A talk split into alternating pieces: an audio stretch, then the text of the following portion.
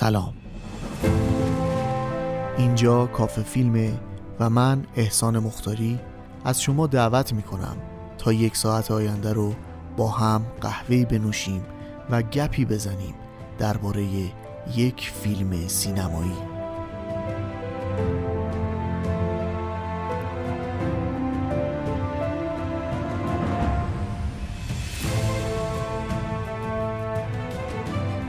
چیزی که گوش می‌کنید داستان فیلم رو فاش می‌کنه و با فرض اینکه شما فیلم رو تماشا کردید تولید شده.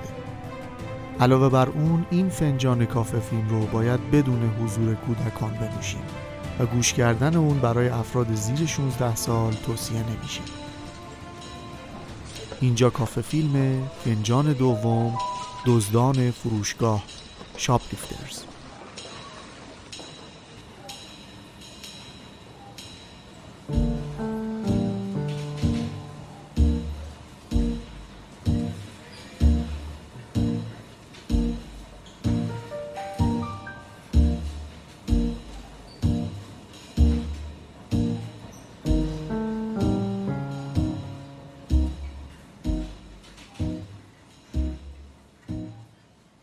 سازمان سلامت جهانی WHO توی سایت رسمی خودش آماری درباره خشونت علیه کودکان ارائه کرده که تخمین می‌زنه نزدیک به یک میلیارد کودک در جهان در یک سال گذشته شکلی از خشونت رو تجربه کردن این خشونت ها شامل خشونت های فیزیکی، عاطفی یا جنسی هستند.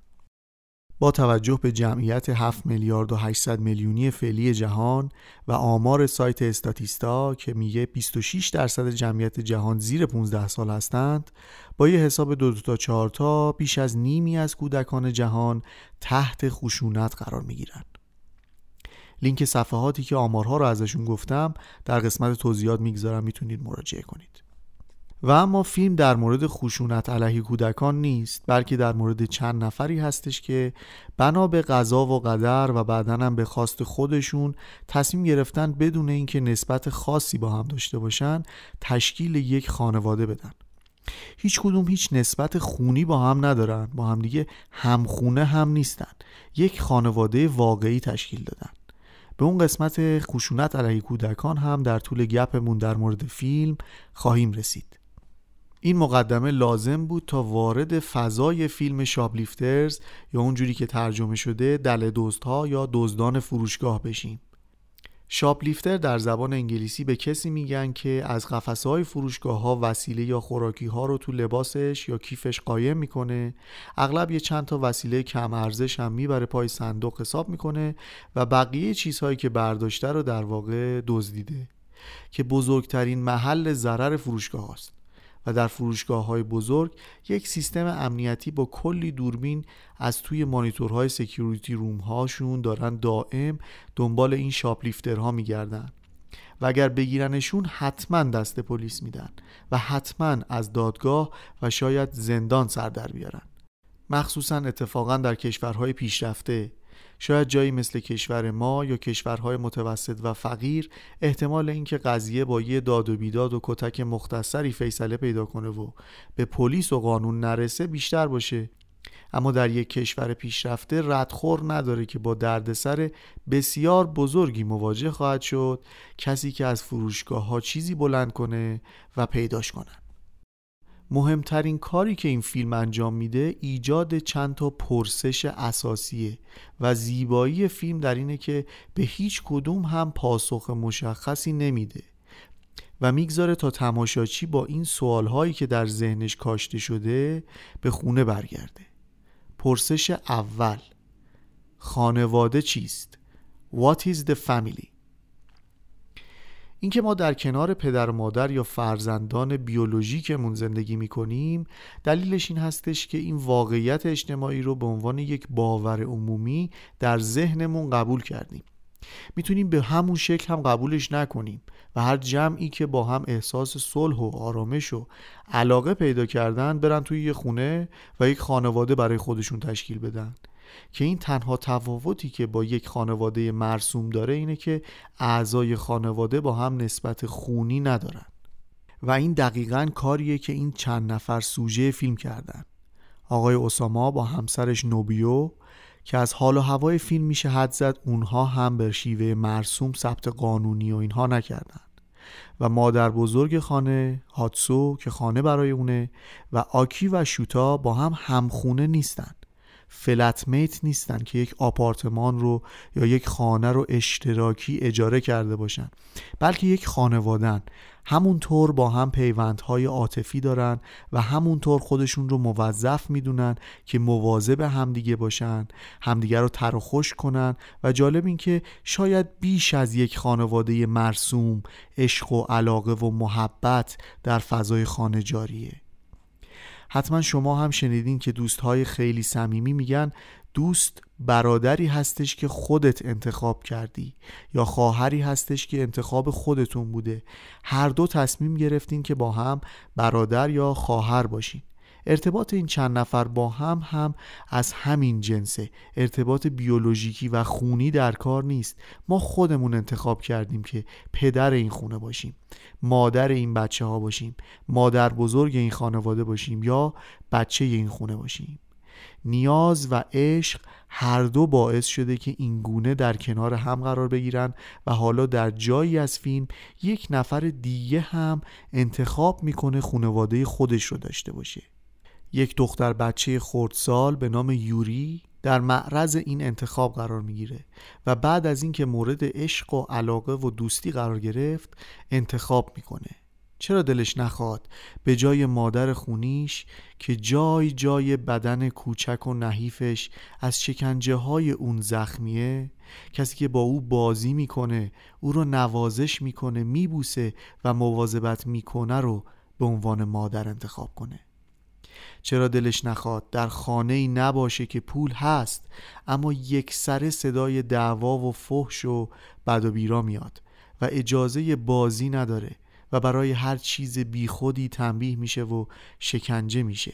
و در عوض در خانه ای باشه که همه کودکن با اینکه جسم های بزرگی دارن و همه با او بازی می‌کنن و از دیدن زخمهاش ناراحت میشن و با دیدن خندش خوشحال میشن. اینجا از اون قولهای وحشتناک خشمگین خبری نیست نمی‌تونی یه چیزی بیاری بفروشیم ازش پول در بیاریم؟ شوهرت دیگه از این بهتر بلد نیست شوت شامپو نهی بردی؟ ها یادم رفت اسمت چیه؟ یوری ها؟ چی؟ اسمم یوریه یوری چطور نوشته میشه؟ چند سالته؟ پس بیشتر بستنی خیلی ضعیفه. چرا اونجوری نخونتو می‌گیری؟ بعد از اینکه غذا خورد ببرش خونهشون. بیرون سرده. فردا میبریمش دیگه. فردا بهتره. باشه؟ همین الان ببرش ما که پرورشگاه نزدیم. آخه ببین ما اینجا فرشته نگهبان خودمون رو داریم. اینا چوب غذا تو طرف من نگی باز اینا شروع کردن ای بابا ماما بازو چیکار می‌کنی؟ آب دهنتو همه جا پاشیدی. مگه بهت نگفتم ناخوناتو توی راه رو نریز؟ همیشه همین کارو می‌کنی یکی دیگه بخور خرج زندگی تو من میدم ولی بازم پرو چی میگی بابا؟ تو چقدر لاغری. بذار دستتو ببینم. اینجا چی شده؟ افتادم. درد می‌کنه؟ بذار یه نگاه دیگه بندازم. همه جاش زخمه.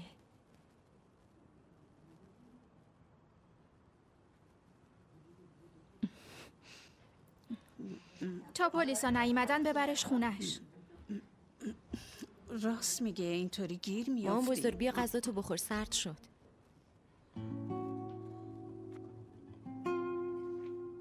پرسش دوم فیلم این هست که اصلا چه اهمیتی داره نسبت خونی و آیا این نسبت خونی داشتن واقعا اوضاع رو بهتر می‌کنه؟ آیا صرف به دنیا آوردن کودک کسی رو تبدیل به مادر می‌کنه؟ یا در مورد پدر که اوضاع وخیمتره؟ این شکستن نرم ها در قصه فیلم یک تلنگر هنرمندانه به تماشاگر می‌زنه که شاید باید نشست و برگشت به سوالات ساده اولیه پرسش سوم فیلم باز یک پرسش ساده اما بنیادیه آیا دزدی کار زشتیه؟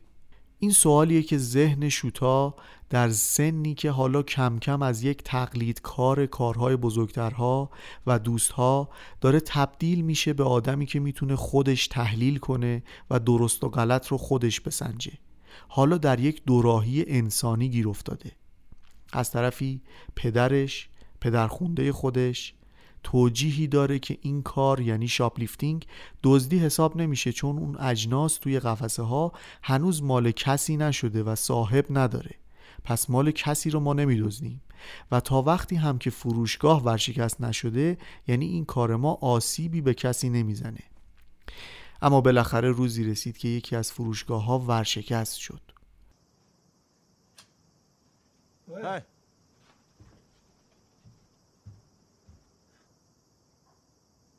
بیا اینو بگیر.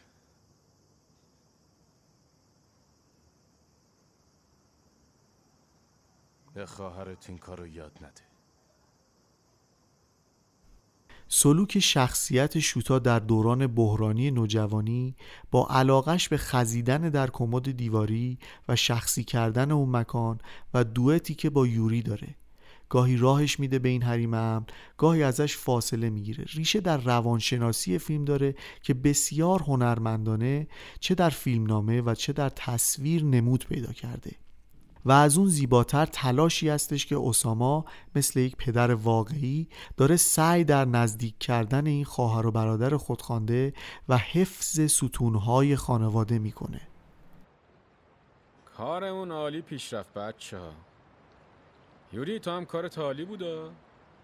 شیطون اینجور مواقع باید منتظر کارگر مغازه نداری. بمونی تا اون بره برای استراحت.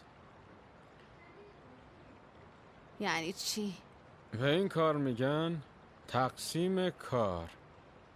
بله. یعنی این اینکه نمی‌تونه. هر کس وظیفه خودش رو انجام میده. خواهرم نیست. اینجوری نگو یوری خواهرته. این دختر خواهرته. یوری خواهرته. می‌فهمی چی میگم؟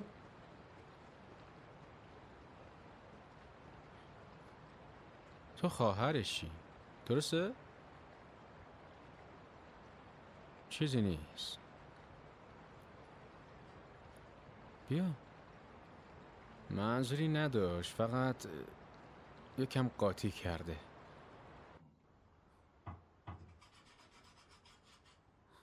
اینجایی تو.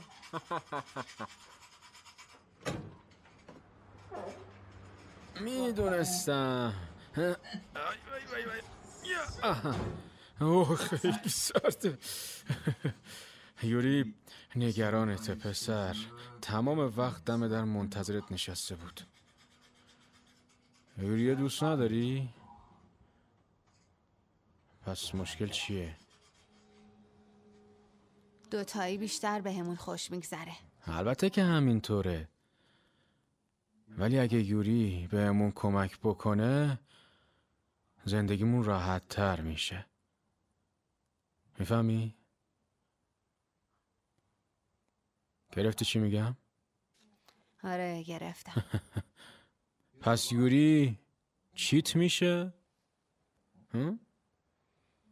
خواهرم میشه درسته درسته درسته درسته اون وقت من چیت میشم با با با با با با با با با با خیلی خوب بگو دیگه فقط یه بار بگو خب یه بار بگو حالا یه روزی میگم ای بابا خیلی خوب باش بالاخره یه روزی میگی دیگه آره هی بل بریم خونه هوا سرده. بیا بیا بیا بیا بیا بیا بیا بیا. از طرف این فیلم یک نقد جامعه سرمایه‌داریه. چرا که داره کاملا نشون میده کسانی رو که در این جامعه انگار دیگه چاره ای ندارن به جز اینکه یا دزدی کنن یا به نوعی تنفروشی کنن. ما برای اینکه بتونیم قضاوت درستی داشته باشیم خودمون باید به چند تا سوال جواب بدیم. آیا در یک نوانخانه یا یتیمخانه بزرگ شدیم تا بدونیم هیچ کس و هیچ حمایتی نداشتن یعنی چه؟ آیا هرگز محتاج یک تکه نان و نه هیچ چیز دیگه فقط یک تکه نان بودیم؟ آیا هیچ وقت شبی رو در سرمای زمستان بی سرپناه بودیم؟ اون حس این که هیچ جایی نیست که در این شب سرما برم این حس درماندگی اون هم نه برای چیزی جز یک سرپناه و یک تکه نان. حتی در یک جامعه پیشرفته یک بدشانسی بزرگ می‌تونه کسی رو از یک آدم محترم در جامعه به کارتون خوابی برسونه. مثلا یک ورشکستگی و به دنبالش بدهی مالی. بانک همه دارایی های اون آدم رو می‌گیره و چند ماه بعد با به هم ریختن سر و شکل و ریخت و قیافش دیگه امکان اینکه شغل محترمانه ای هم پیدا کنه از دست میده و عملا یک کارتون خواب باقی میمونه.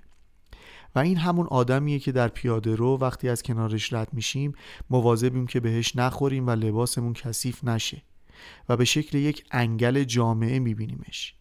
این اتفاقیه که هر روز برای عده‌ای میفته در دنیا. یک مستند هست به اسم How Poor People Survive in the USA لینکش رو در توضیحات می‌ذارم دوست داشتین برین نگاه کنین. کتاب آسوپاس ها در پاریس و لندن اثر جورج اورول ترجمه فارسی هم داره. همین فضا رو توصیف کرده. به شدت خواندنیه. دوست داشتین بخونین نظرتون رو هم برای من بگذارین. یکیمون رو اخراج می‌کنی؟ چرا از بین ما؟ خب راستش جوزای خوبی نداریم. اگه تعدیل نیرو کنم باید یکی از کسانی باشه که بیشترین دستمزد ساعتی رو می‌گیره. میشه لطفا خودتون انتخاب کنید که کی نیاد؟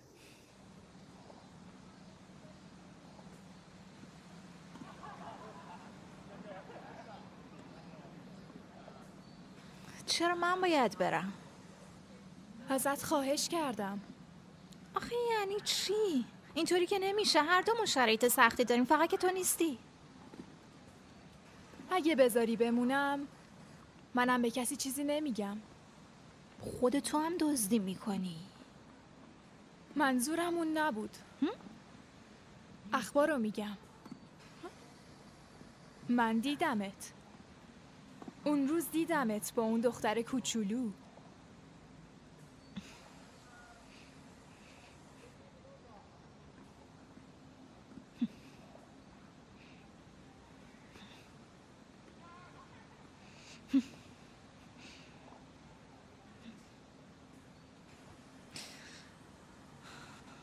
ولی اگه به کسی بگیم میکشمت. اگر اون مستندی که ازش نام بردم How Poor People Survive in the USA رو نگاه کنید تصاویر و مصاحبه های واقعی با آدم هایی در آمریکاست که به همین شکل یا مشابه اون هوملس یا بیخانمان شدن. در یک همچین وضعیتی قرار دارن این چند نفر فیلم ما. و چون دیگه چاره پیدا نشده با اینکه آدمهای بسیار دوست داشتنی و عاطفی و خوبی هستند ولی به شغل شریف دزدی مشغولن. البته اونها وسایل لوکس یا ارزشمند که میشه فروختشون بر نمیدارن.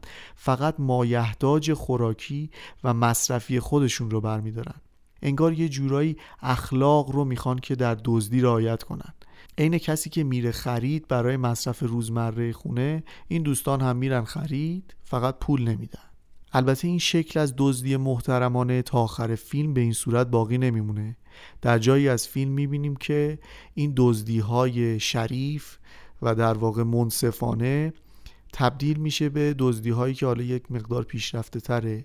مثلا قلاب ماهیگیری رو هم میدزدند و اعضای خانواده ازشون تقاضا می‌کنن که بهتره که اینو بفروشیم و پولش رو بگیریم. و این خانواده دیگه به اون شکلی که از ابتدای فیلم ما دیدیمشون ادامه نخواهند داد و رو به پروپاشی داره میره انگار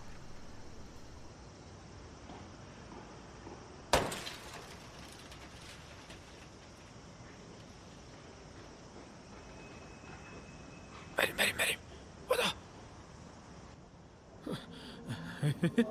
این عالیه. اون روز که؟ نجاتم دادی. چی؟ می‌خواستی یه چیزی از ماشین بدزدی؟ نه بابا احمق جون. اون روز فقط می‌خواستم که تو رو نجات بدم آره. آره بزن قدش. بیا. در این وانفسای زندگی شهری توکیو که سگ می‌زنه و گربه میرخصه و در بیغول نشین هایی که مشرف به برج های گران قیمت بالای شهرن این چند نفر یه راه در روی پیدا کردن که همه وجوه یک زندگی خوب رو براشون پر می‌کنه. از داشتن یک خانواده خوب محروم بودن. حالا اینجا کنار هم یک خانواده پر عشق شدن. مایحتاجشون رو هم در یک سبک زندگی جدید میرن از فروشگاه بر میدارن میان و خوب و خوش و راحتن. اوج خوشبختیشون رو هم در یک کمپ ساحلی که با هم رفتن می‌بینیم که دست در دست هم به هوا میپرن و آواز می‌خونن و زندگی می‌کنن.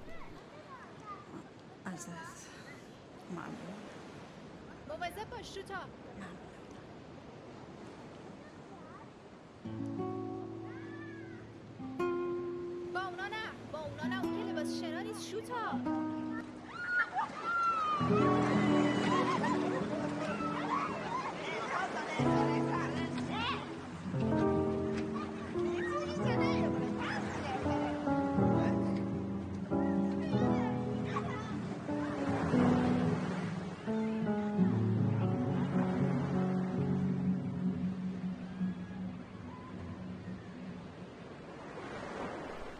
تا این عضو جدید کوچولوی خانواده که مثل بقیه اینجا خانوادهش رو خودش انتخاب کرده درد سرساز میشه.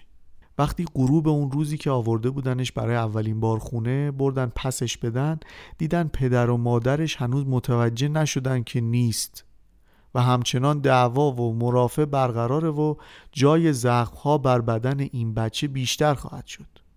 اون کودک با اون سن کمش تشخیص داده بود که جایی به جز جهنم نیست این خونه. و در مدتی که پیش خانواده جدیدش بود حتی یک بار حتی یک بار هم ابراز دلتنگی برای مادرش نکرد. و تو خود حدیث مفصل بخوان از این مجمل که چه بر سر این بچه آمده. حالا تمام نیروها به دنبال پیدا کردن این کودکن. بعد از پیدا شدن کودک حالا با پیدا شدن سر و کله قانون تمام رازها فاش میشه. مادر بزرگ رو که پول تدفینش رو نداشتن و از طرفی با ثبت فوتش حقوق بازنشستگی شوهر محرومش قطع می‌شد که آب باریکه این خانواده بود همونجا در خانه دفن کردن. این اولین خاک سپاری این خانواده نامرسوم بود. و میشه حد زد اگر ادامه پیدا می‌کرد بقیه رو هم طی همین مراسم جدید دفع کنن. همونطور که اساما توصیه می‌کنه بعد از مرگش کجای این خونه خاکش کنن. البته که بعدا مشخص میشه که این اولین دفنیه که ما دیدیم و قبل از این شوهر این مادر بزرگ رو هم در همین خونه دفن کردن و در واقع این همون لطفی بوده که این زن و شوهر در حق مادر بزرگ کردن و جرقه اولین رابطه برای تشکیل خانواده اینجا زده شده. بیدار شو. پاشو دیگه. ماما بزرگ زود باش بیدار شو. پاشو ای مامان بزرگ. مامان بزرگ. خدایا کینا تلفن بده به من. زود باش. بر کنار. نمیشه. چی کار می‌کنی؟ مرده. نگاش کن. نمی‌بینی؟ دیگه تموم کرده. نمی‌تونیم اینجا آمبولانس خبر کنیم.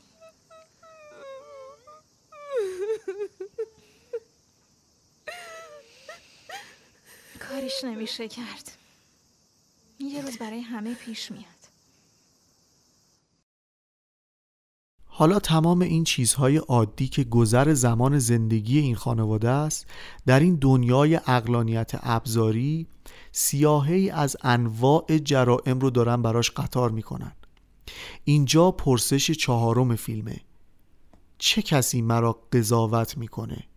حق رو چه کسی تعیین می‌کنه؟ من که در محرومیت افتادم و ظلم کشیدم یا تو که صاحب قدرتی؟ از آدم ربایی بگیر تا دفن غیرقانونی و کلاهبرداری از میمه و مثل اینها.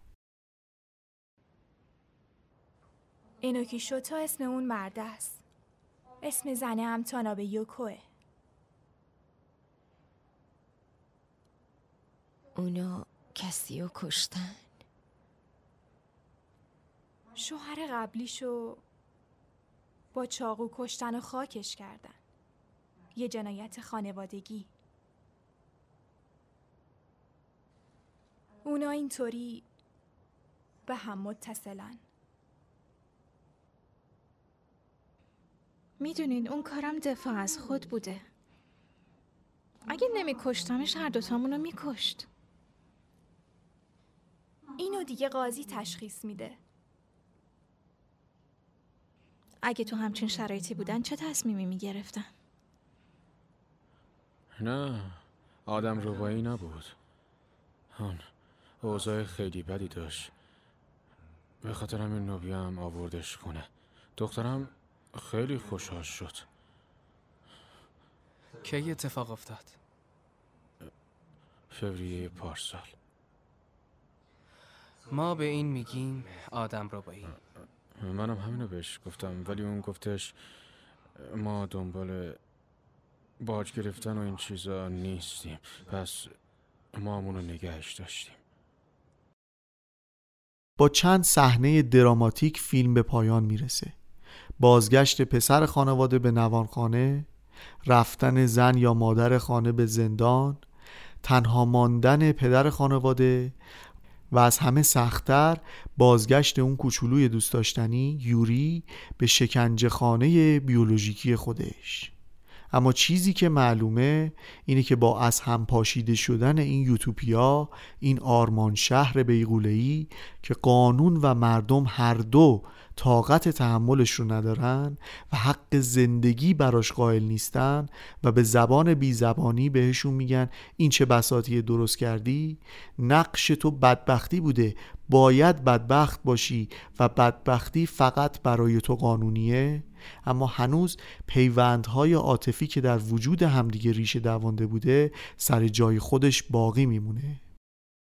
دی شیخ با چراغ همی گشت گرد شهر که از دیو و دد ملولم و انسانم آرزوست. گفتند یافت می نشود گشته این ما. آنکه یافت می نشود آنم آرزوست. ناراحتم افتادی زندان. خودت هم که رکورد زدی. تا پنج سال نمی‌تونی هیچ جا بری.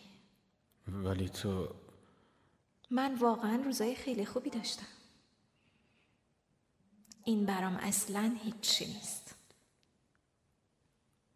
معذرت می‌خوام تقصیر من بود نه همیشه که خوب پیش نمیره درسته؟ زندگی چطوره؟ مدرسه میری؟ آره تو امتحان ژاپنی هشتم شدم. تو باهوشی شو درسته؟ هی موهاتو کوتاه کردی؟ بذار ببینم چطوری شده. نگاه. خوب شده نه؟ خیلی خوشتیب آره. شدی. آره خوشتیب شده. خوشتیب شده آره. با نمک شدی. فیلم شاپلیفترز فیلم تلخ و شیرینیه. فیلم مهمیه. پرسش های مهمی مطرح می‌کنه. فضایی که درست کرده برای من یک نوعی چه می‌شد اگر این گونه بود خاصی داره. فیلم انسانیه. یک صحنه نالازم از نیودیتی داره که به نظر من حیف بود با اون همه حرف خوب فیلم می‌شد ملایمتر هم نشونش داد. به هر حال این هم موضوعیه که از لحاظ فمینیستی و حقوق زنان و بردگی مدرن مورد بحثه. زیبایی فیلم در این هست که با اینکه پرسش های ساده ای مطرح شده اما پاسخ های سریحی نمیشه بهشون داد. اینکه خانواده چیست؟ خب خیلی از ما احتمالا خانواده خودمون رو دوست داریم. اما شرایطی مثل خانواده دختر کوچک مورد بحث باشه اون وقت پاسخ چیه؟ یا مسلما دزدی کار زشتیه اما اگر عرصه تنگ بشه بر کسی اون وقت چی؟ و تا کجا تحت فشار قرار گرفتن دزدی رو مجاز می‌کنه؟ اگر می‌کنه. و گناه اون کسی که ازش دزدی میشه چیه؟ پس بحث اصلا قضاوت کردن نیست بلکه موضوع اینجاست که نوعی دیگر از خانواده و نوعی دیگر از نگاه رو پیش چشم ما می‌گذاره. تا حداقل بتونیم دنیا رو از دید این نادیده گرفته شدگان نگاه کنیم. بتونیم چند روزی رو باهاشون زندگی کنیم و حتما بعد از دیدن فیلم قضاوت متفاوتی هم خواهیم کرد. این قشر محروم مانده رو. این فیلم خیلی آدم رو یاد میشل فوکو میندازه. اینکه خود اقلانیت رو به شکل فعلیش زیر سوال می‌بره. که اینکه ما دنیایی درست کردیم و نقشهایی رو برای فرد فرد آدم ها ردیف کردیم و سازوکار و قوانینی هم چه دفتری و چه فرهنگی و اجتماعی درست کردیم و حالا کی گفته که این روش درست زندگی کردنه؟ و اون کسی رو که دیوانه خطابش می‌کنیم که به دیوانه خانه یا آسایشگاه روانی میفرستیم او حرف درست و شاید می‌زنه. و این فیلم مستاق همین زیر سوال بردن اقلانیت یا طوری که آدورنو میگه غیر اقلانی بودن اقلانیت و اعتبار جنونه. چرا که با استانداردهای جهانی ما کسی که عشق بیمنت و بی توقعی نصار کسی کنه مجنونه. اون هم تازه نه به نیت کامیابی مثلا نگهداری از یک پیرزن غریبه. ما در بزرگ فیلم. همه ما اون بخش جنون رو در وجودمون داریم. جنونی که با عقل حسابگر منفعت طلب کاری نداره و فقط با عشق کار داره.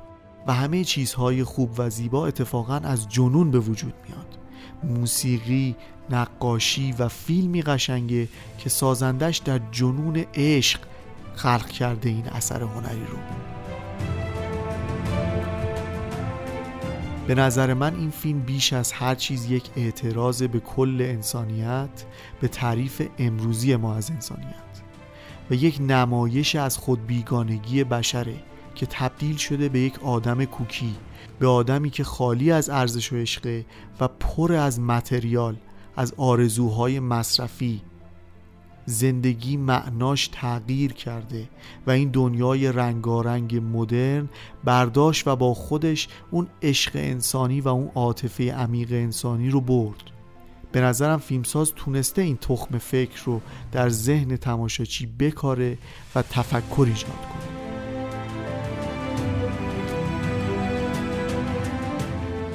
خیلی متشکرم که تا پایان این پادکست همراه من بودید. نظر شما در مورد فیلم Shoplifter چیه؟ می‌تونید نظر خودتون رو در قسمت کامنت های Castbox یا در اینستاگرام کافه فیلم به همین اسم بگذارید و در مورد فیلم صحبت کنید. به امید دیدار تا فیلمی دیگر در کافه فیلم. کوچک شما احسان مختاری اردیبهشت ماه 1400